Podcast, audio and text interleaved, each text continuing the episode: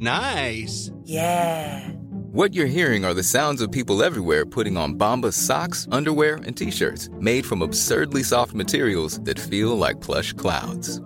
Yeah, that plush. And the best part? For every item you purchase, Bombas donates another to someone facing homelessness. Bombas. Big comfort for everyone. Go to bombas.com slash ACAST and use code ACAST for 20% off your first purchase. That's bombas.com slash ACAST. Code ACAST. Hey, it's Danny Pellegrino from Everything Iconic. Ready to upgrade your style game without blowing your budget? Check out Quince. They've got all the good stuff shirts and polos, activewear, and fine leather goods, all at 50 to 80% less than other high end brands. And the best part? They're all about safe, ethical, and responsible manufacturing. Get that luxury vibe without the luxury price tag. Hit up quince.com slash upgrade for free shipping and 365 day returns on your next order. That's quince.com slash upgrade.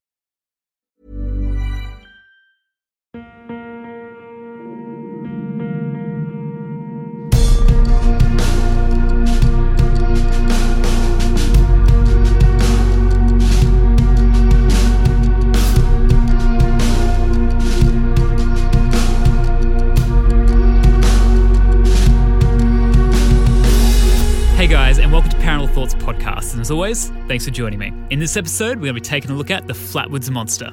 Just before we get to that, though, I just have to say a big thank you to our sponsor, Cryptids Are Everywhere, for all things that go bump in the night. If you're like me and love cryptids, you'll love Cryptids Are Everywhere. These guys make handmade cryptid products, and you can jump on their Etsy store right now and get 10% off with our coupon Paranormal Thoughts. I'm going to speak a little bit more about them later in the episode. And just before we get started as well, if you enjoy this episode, please leave a five star review and subscribe. Also, we're on Facebook and Instagram. Definitely jump on there and keep in the loop for every time I post and any sort of exclusive content, anything like that, you can find through there. We have a blog, which is Paranormal Thoughts Podcast at WordPress.com. And of course, we're on Patreon as well. So you can jump on there, get exclusive content, episodes early, all that good stuff. It's definitely worth checking out. And also, a massive thank you to Haley Oxley and Sam Glax for becoming Patrons. Thank you so much, guys, for supporting the podcast. And with that, let's get into the episode. Now, I've been interested in the paranormal, I would say, most of my life, right?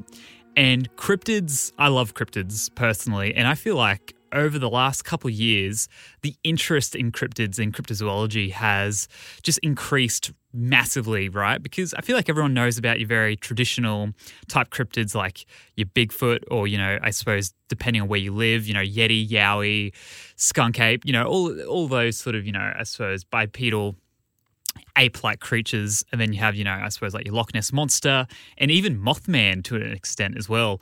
Uh, very large, well-known cryptids, and other than really Bigfoot, I suppose, or you know that sort of species, I feel like most cryptids have a very rare sort of cycle of being sighted, or you know, very far in between, you could say. Especially something like Mothman, where it was sort of isolated to this 12 month period, and then never really seen or heard from again. Same with like the Loch Ness Monster too. There's obviously been quite a few reports over time, but in all honesty, talking in modern sort of days, nothing. Yet these creatures hold such a high regard and there's so much lore around them and people even still to today will believe just as much as when they were first sighted you know and even though there's been nothing for quite some time but it's i think cryptids go way further than the idea of people seeing these creatures and then you know i guess now they exist. They're sort of the backbone of a lot of these locations and you know these small towns or the, they they definitely have this heritage thing that is actually built into the culture and a lot, of it is tourism as well. Why people time time again go to these specific sites. You know, like specifically when I was in Scotland, I went to Loch Ness. There's a lot of lochs in Scotland, you know, and there's a lot of lochs closer to Edinburgh where I was staying. But, you know, I did a tour, which was about a 12 hour round trip to a, specifically to go to Loch Ness. And it was the best thing, you know, I think I've ever done. You know, I think going to where these cryptids are originally from is so cool. And it's amazing because everyone there is into it. You know, the locals, even if they don't believe, they might sort of play it up, or it feels like it's it's a known thing. You know, like they've grown up with knowing about this particular thing, so it's not it's not odd. You know, you're the odd one out if you don't believe in it or can kind of get around the whole idea of these cryptids. But I feel like I've probably spoken about every cryptid that I am quite versed in, uh, that I know quite a bit about. So everything from here on out, I'm sort of going in with quite some fresh eyes. You could say. And uh, I thought, you know, why not talk about the Flatwoods Monster, another West Virginian cryptid, just like Mothman. And one thing I love about the Flatwoods Monster is how it's depicted. You know, the eyewitness accounts of the monster is a very interesting, very alien looking creature. And that was the instant thing that really atta- that I, you know, was always interested in with the Flatwoods Monster. And even just the name too. It, it gets its name from where it was sighted in the Flatwoods uh, in a very small town in West Virginia. This town has less than 300 people currently living there now, like real sort of rural, kind of small town sort of vibe, which is great because, you know, it, it definitely sort of paints the picture for this uh, story I'm going to go into. But other than really the name and I suppose what the creature looked like, wasn't really too familiar with the Flatwoods Monster. So I started to dive in, and it's always interesting what you're going to get with cryptids. I feel like with the cryptids that I've probably already spoken about and the ones that, you know, most people know about are probably the ones which are very well documented or there's a lot of evidence, not necessarily good evidence, you could say, but there's a lot of sightings and you know, I suppose there's a lot of reports and different different sort of bits and pieces, I suppose. But with something like the Flatwoods Monster, it was really only spotted once. And it was back in 1952. And yes, there are some other reports uh, after that initial sighting, and even some before as well, that kind of could relate. It's hard to say, but I'm going to speak with that as well. But it is very interesting because this thing has a massive following, especially you know if you were to go to the town of Flatwoods. The amount of merchandise you can find, and even just people loving the Flatwoods monster, you know, they they've really given this thing kind of a personality. It's it's it blows me away in a sense. I love that you know it's obviously a very small town, but this is their thing.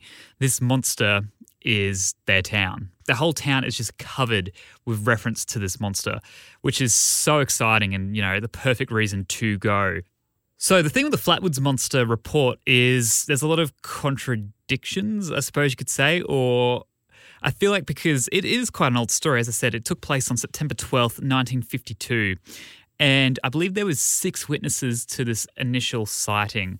That's quite a number of people uh, to all see the same thing. Now, the descriptions of the creature were similar, but not quite. I guess you couldn't really come to an exact conclusion to what this thing looked like, or of course, what this thing was. But what I found interesting really was that it kind of just was this one account for the most part. And there are a fair few cryptids kind of like that, really.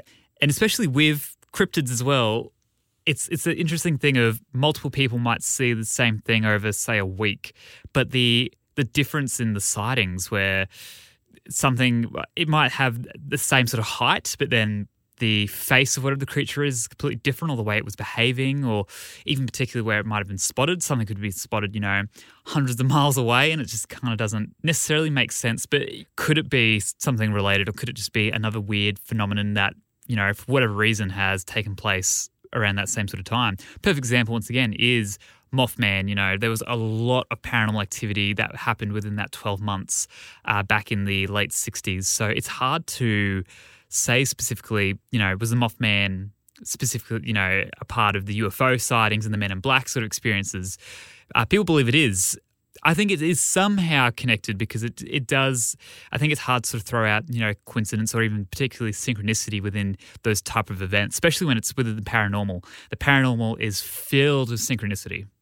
So as I said, this story has been told many many times by a lot of different people, and each time I would read it, I'd feel like a slight detail would change.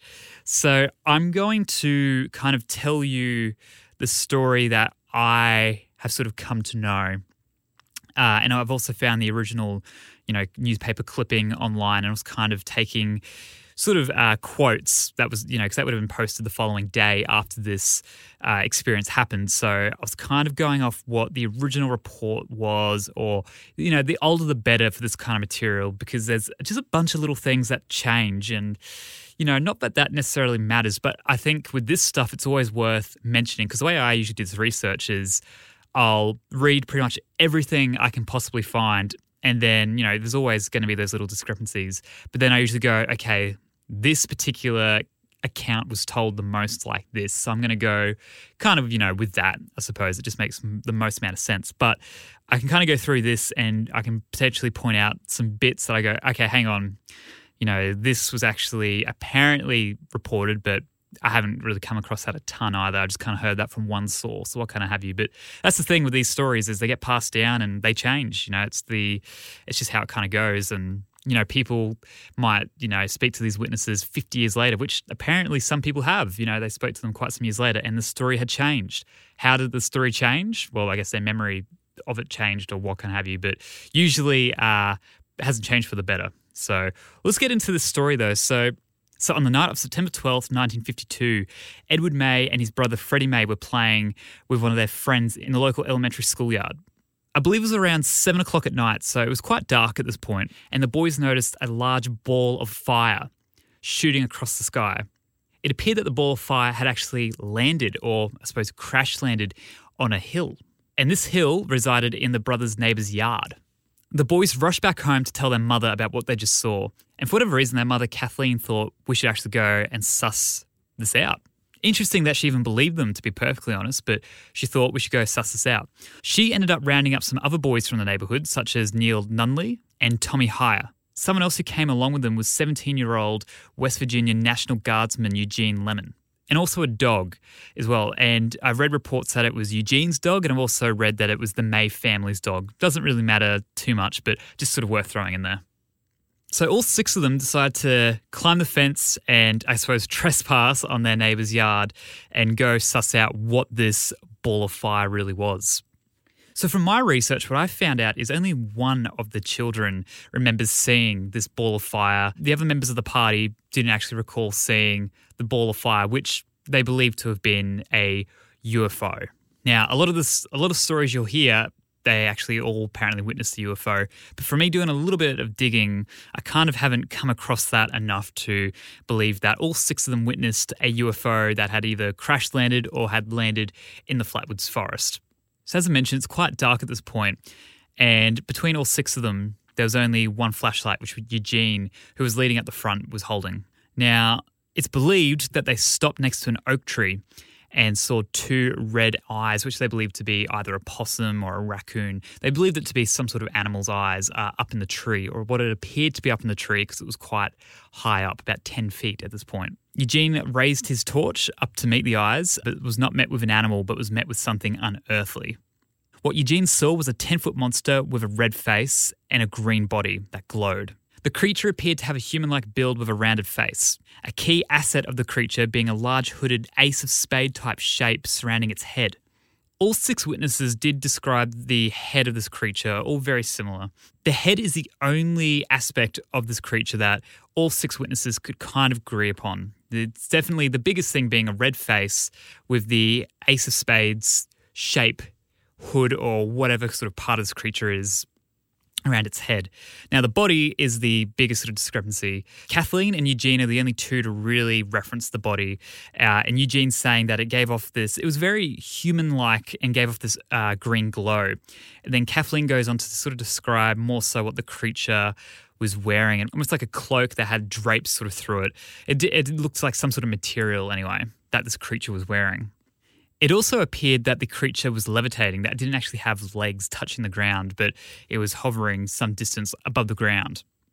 The witnesses also described the monster as having claw like hands, which I think is a massive attribute to the Flatwoods monster. When you see a picture of this thing, my instant thing I go to is the hands. I think they're just very eerie and very unsettling. Also, after seeing the creature, an odor was in the air that was actually very unpleasant, very sickening. The next thing that happened was the monster let out a hissing noise and actually started floating towards the group. Obviously, at this point, Eugene drops his flashlight and they start taking off. They weren't hanging around to see what this thing was about to do to them. The group arrive back at the Mays home, and the first thing that Kathleen does is get on the phone and report what she just witnessed to the sheriff. And funny enough, the sheriff was just out looking into a report of a crashed aircraft. So the sheriff left from that location and then went to the specific place in the woods to investigate the group's experience. Now, the sheriff didn't find anything out of the ordinary. Kathleen that night also rang a journalist to go and report the story. And this, this reporter's name was A. Lee Stewart, and he was from the local newspaper. And he went out that night and also the following day. This reporter went out that night and also the following morning as well. Now, an interesting little piece of information here as well is a lot of people report there being tracks left in the ground the following morning that they believe from a UFO. Well, that's what this reporter at least believed.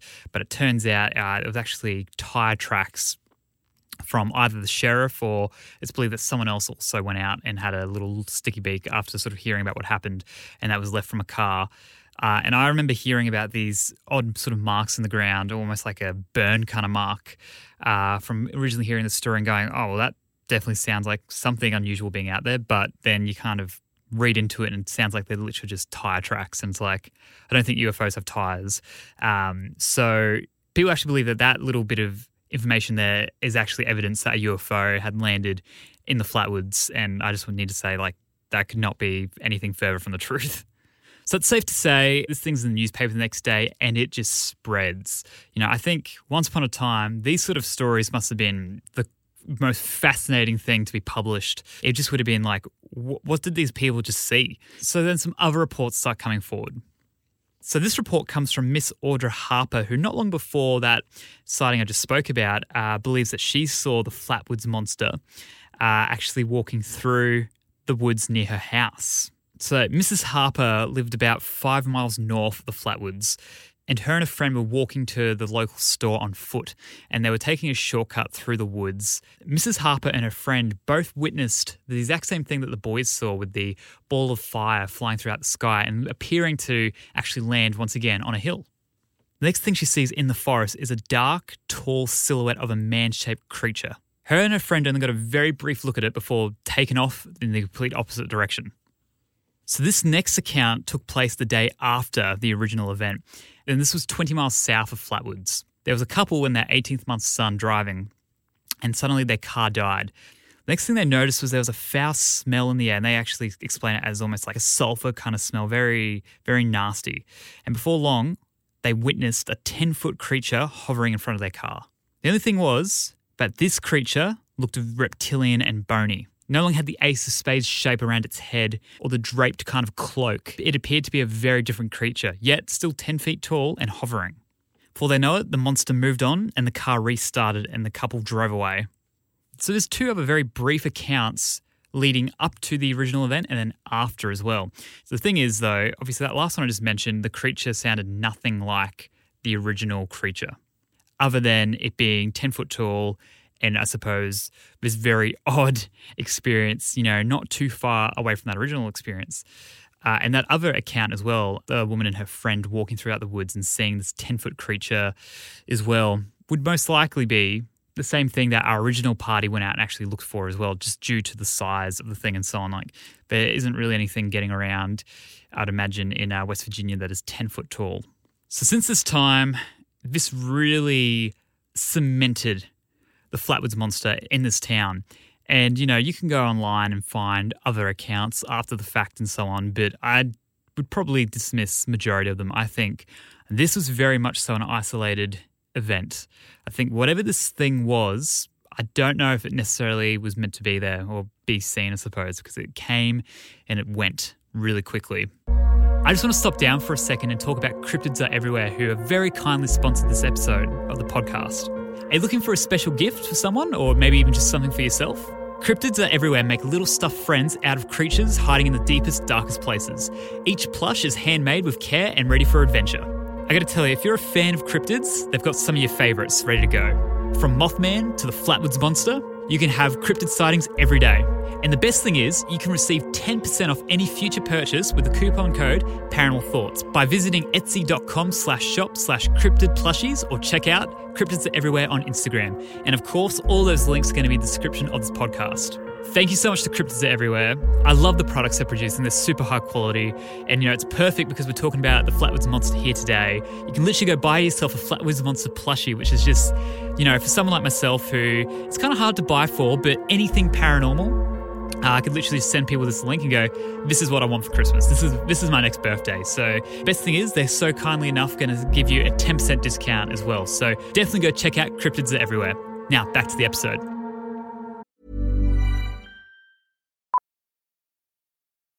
Millions of people have lost weight with personalized plans from Noom, like Evan, who can't stand salads and still lost 50 pounds. Salads, generally, for most people, are the easy button, right? For me, that wasn't an option. I never really was a salad guy. That's just not who I am. But Noom worked for me. Get your personalized plan today at Noom.com. Real Noom user compensated to provide their story. In four weeks, the typical Noom user can expect to lose one to two pounds per week. Individual results may vary. Hiring for your small business? If you're not looking for professionals on LinkedIn, you're looking in the wrong place. That's like looking for your car keys in a fish tank. LinkedIn helps you hire professionals you can't find anywhere else, even those who aren't actively searching for a new job but might be open to the perfect role. In a given month, over 70% of LinkedIn users don't even visit other leading job sites. So start looking in the right place. With LinkedIn, you can hire professionals like a professional. Post your free job on linkedin.com slash people today. Even when we're on a budget, we still deserve nice things. Quince is a place to scoop up stunning high-end goods for 50 to 80% less than similar brands. They have buttery soft cashmere sweaters starting at $50, luxurious Italian leather bags, and so much more. Plus, Quince only works with factories that use safe, ethical, and responsible manufacturing. Get the high-end goods you'll love without the high price tag with Quince. Go to quince.com slash style for free shipping and 365-day returns. Hey, Dave. Yeah, Randy. Since we founded Bombas, we've always said our socks, underwear, and T-shirts are super soft. Any new ideas? Maybe sublimely soft. Or disgustingly cozy. Wait, what? I got it. Bombas. Absurdly comfortable essentials for yourself and for those facing homelessness. Because one purchased equals one donated. Wow, did we just write an ad? Yes. Bombas. Big comfort for everyone. Go to bombas.com slash ACAST and use code ACAST for 20% off your first purchase. Something interesting that happened was that original group of six who saw this creature all fell ill that night, either with their throat swelling or even Eugene actually throwing up throughout the evening. So, whatever they saw uh, or whatever they experienced, even had some sort of effect on their health. Now, researchers have gone on to say that this could be from fright, I suppose, but the fact that all of them were unwell that evening, like surely fright wouldn't, you know, I suppose, have the same effect to all these people, uh, you know, who saw glimpses of the same thing. It doesn't really add up in my opinion. So that's something that's very interesting, you know, uh, if we're going to go off, you know, what they are telling us that they all did fall ill, I find that pretty interesting. And even the thing of them saying they smelt an odd smell as well, that could definitely have to do with them feeling ill. Then even the couple the following evening in their car saying that they smelt an odd kind of odor as well, that could all be somehow related also. So, what was the Flatwoods monster? Well, is it even a cryptid, I suppose? Because the way the story kind of sounds is that it's some sort of extraterrestrial, really. The idea of seeing the ball of fire shooting across the sky it kind of leads to the idea that that potentially could have been some sort of UFO or craft. The description of the creature sounds somewhat alien as well, also, and even especially the uh, the couple who saw it the following night, who described it as being very reptilian, which we do know that there's a bunch of uh, reptilian type species of extraterrestrial that people have reported seeing. Whatever it was, definitely has a very unique description, and unlike anything I think that has ever been sighted, and you know even since then too. So it's it's very interesting. I suppose you got to look at at that time. You know, it's the early fifties. Space. It's a space race. Uh, you know, extraterrestrials are kind of very a hot sort of topic for comic books and movies and so on. Like it's it's definitely on people's minds. So I, I wouldn't go so far to say that these people, you know, were unfamiliar with you know the sort of pop culture thing. Uh, maybe not so much, I suppose, UFO abduction, or sort of down that sort of path. You know, where we sort of know it to has sort of evolved, you know, over the 60s and 70s and so on, you know, this is prior to that. But um, definitely the traditional like black and white uh, or comic book type view of extraterrestrials would probably be very familiar with these kids' minds and so on. But regardless, though, what they did see and the fact that they all did see the same thing is very fascinating. So let's look at some more of the skeptical explanations, right? So it's believed that that ball of fire was a meteorite. Apparently, meteors were spotted uh, kind of all across that part of the country over that night. But regardless, what was this monster then? So it's believed the most rational explanation is that it was a barn owl that was obviously up probably about 10 feet in the trees. You know, the eyes from the torch would have had eye shine and reflected maybe somewhat of a red color. Uh, if you look at female barn owls, they actually have more of a darker kind of red in just in appearance kind of face and they're also bigger than the males as well so they can actually be quite a decent size like not you know not like 10 feet tall obviously or uh, or anything like that but you know, they do have sort of menacing eyes, as I just mentioned, the female barn owl having somewhat of maybe a similar description in color. And even the head, if you kind of look at the head of a barn owl, it kind of does have a similar sort of thing to the ace of spades, a little bit, you know, I guess, I suppose the sort of the bottom corners, you could say. So at a very quick glance, yes, this could have been an owl. But I feel like six people all seeing an owl at the same time, surely one of them would have had that reaction, then gone, oh, hang on, we're looking at, you know, a bird right now. We're not looking at a creature that is moving towards us and, you know, apparently looking like it's floating and so on. I think in in one way, uh, I think yes, an hour would be the rational explanation for it. But then to discredit what these people saw, if they are you know telling the truth, I think that is doing you know, a massive uh, massive injustice for what they witnessed. Because obviously, what they did witness did seem to cause quite a bit of trauma. You know, the fact of uh, either falling ill after seeing it, or you know, just I suppose living with the idea that this thing could actually be out in the woods, especially if other people did start to see it and so on. And you know, I suppose they're probably like, what, what, what is this? What's its purpose? Like they weren't hanging around to, you know, figure out what was about to happen to them. I feel like both ideas are on complete opposite ends of the spectrum. You know, it's trying to say an owl you know, was misidentified for something that looked inhuman type alien creature that's 10 feet tall, red eyes. Like, they are massively different. And yes, it's more likely that they did see an owl, but in saying that, the description is still so wildly out there that it doesn't really add up that it could have been an owl either. Even, you know, I guess you look at potentially though, you look at the, the idea that it had these kind of claw-like hands that could have been, you know, the the uh, owl's talons sitting on the branch and so on. Like you can start to really connect these dots. But regardless, did six people misidentify a barn owl, something that is very common in the Flatwoods area. Another thing that sort of does go See, I'm, I feel like I'm very much so jumping backwards and forwards here, but I'm just trying to give you guys, you know, all the facts, I suppose. But owls actually do make a hissing sound like that was described that the creature made. Have a listen to this.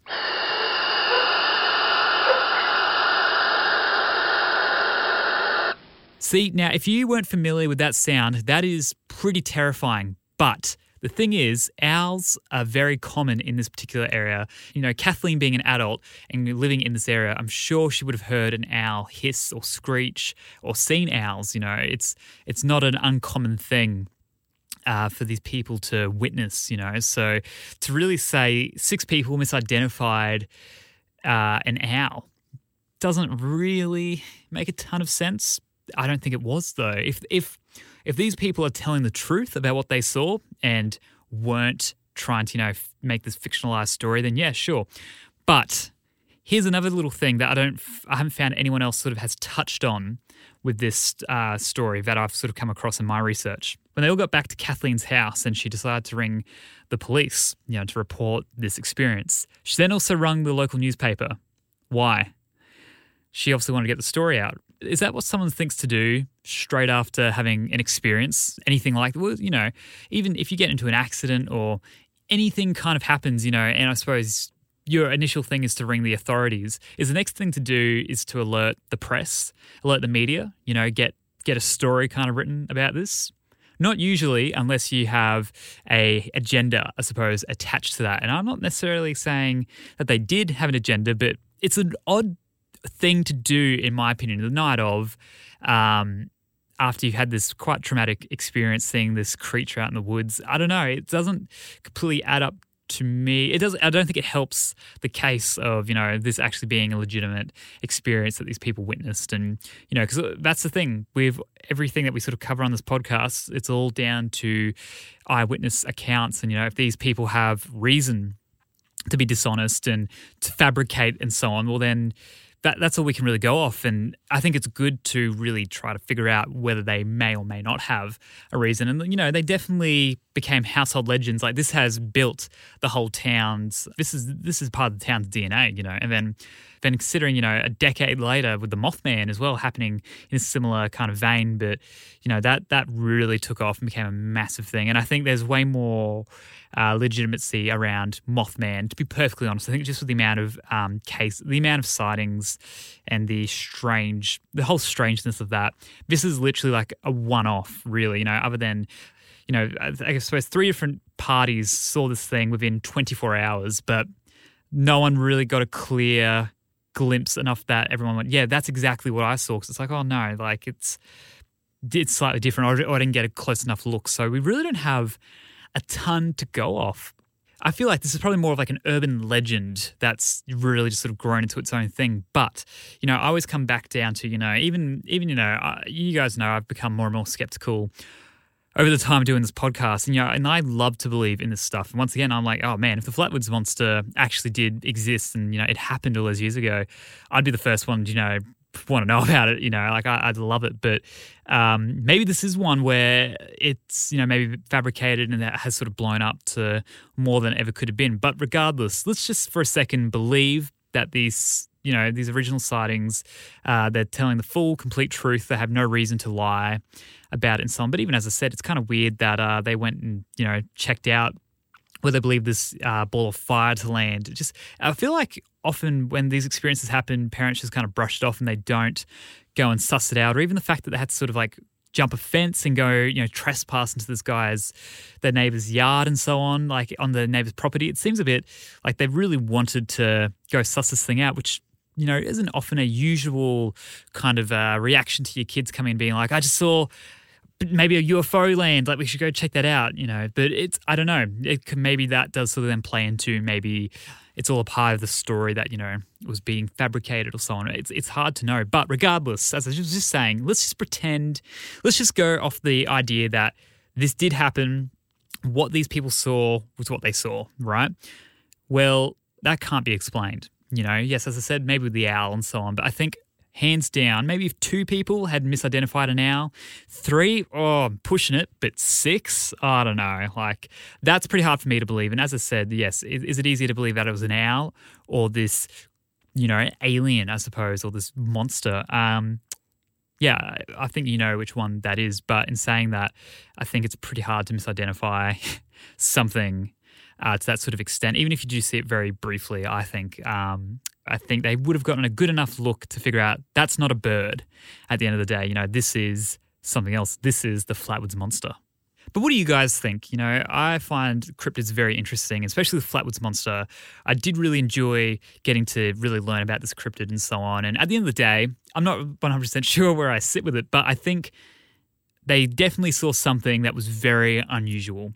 It definitely built something far bigger. It's definitely the reason that town is, you know, we know about it. We no one would know about Flatwoods of West Virginia otherwise if it wasn't for the Flatwoods monsters. So I think it's done the town a lot of good, and hence why I was still speaking about today. If if it didn't have this massive kind of lore around it, you know, I wouldn't be talking about it with you right now, it would have just been completely forgotten about. Like, you know, a lot of lesser known cryptids and so on who don't really get the time or the limelight, I suppose. But unlike Flatwoods Monster, who really was only spotted kind of like that one time to that sort of massive story and description, um, you know 60 years ago, and yet here we are talking about it right now, you know, and trying to figure out did they actually see a monster or was it something a little more explainable? But regardless, I think it's a lot of fun and I hope it exists. I, I really want to believe that the Flatwoods Monster was at one time out in West Virginia.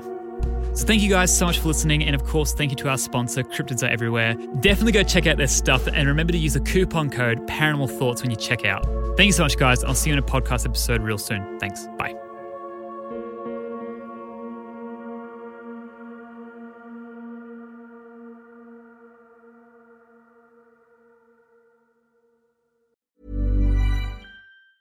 Planning for your next trip? Elevate your travel style with Quince. Quince has all the jet setting essentials you'll want for your next getaway, like European linen, premium luggage options, buttery soft Italian leather bags, and so much more. And is all priced at 50 to 80% less than similar brands. Plus, Quince only works with factories that use safe and ethical manufacturing practices. Pack your bags with high-quality essentials you'll be wearing for vacations to come with Quince. Go to quince.com/pack for free shipping and 365-day returns. Even when we're on a budget, we still deserve nice things. Quince is a place to scoop up stunning high-end goods for 50 to 80% less than similar brands. They have buttery soft cashmere sweaters starting at $50, luxurious Italian leather bags, and so much more. Plus, Quince only works with factories that use safe, ethical, and responsible manufacturing. Get the high-end goods you'll love without the high price tag with Quince. Go to quince.com/style for free shipping and 365-day returns. When you make decisions for your company, you look for the no-brainers. And if you have a lot of mailing to do, stamps.com is the ultimate no-brainer. It streamlines your processes to make your business more efficient, which makes you less busy. Mail checks, invoices, legal documents, and everything you need to keep your business running with stamps.com. Seamlessly connect with every major marketplace and shopping cart. Schedule package pickups and see your cheapest and fastest shipping options from different carriers with rates up to 89% off USPS and UPS rates. And with the stamps.com mobile app, you can take care of mailing and shipping wherever you are. Make the same no-brainer decision as over 1 million other businesses with stamps.com. Sign up with code program for a 4-week trial plus free postage and a free digital scale. No long-term commitments or contracts. That's stamps.com. Code program.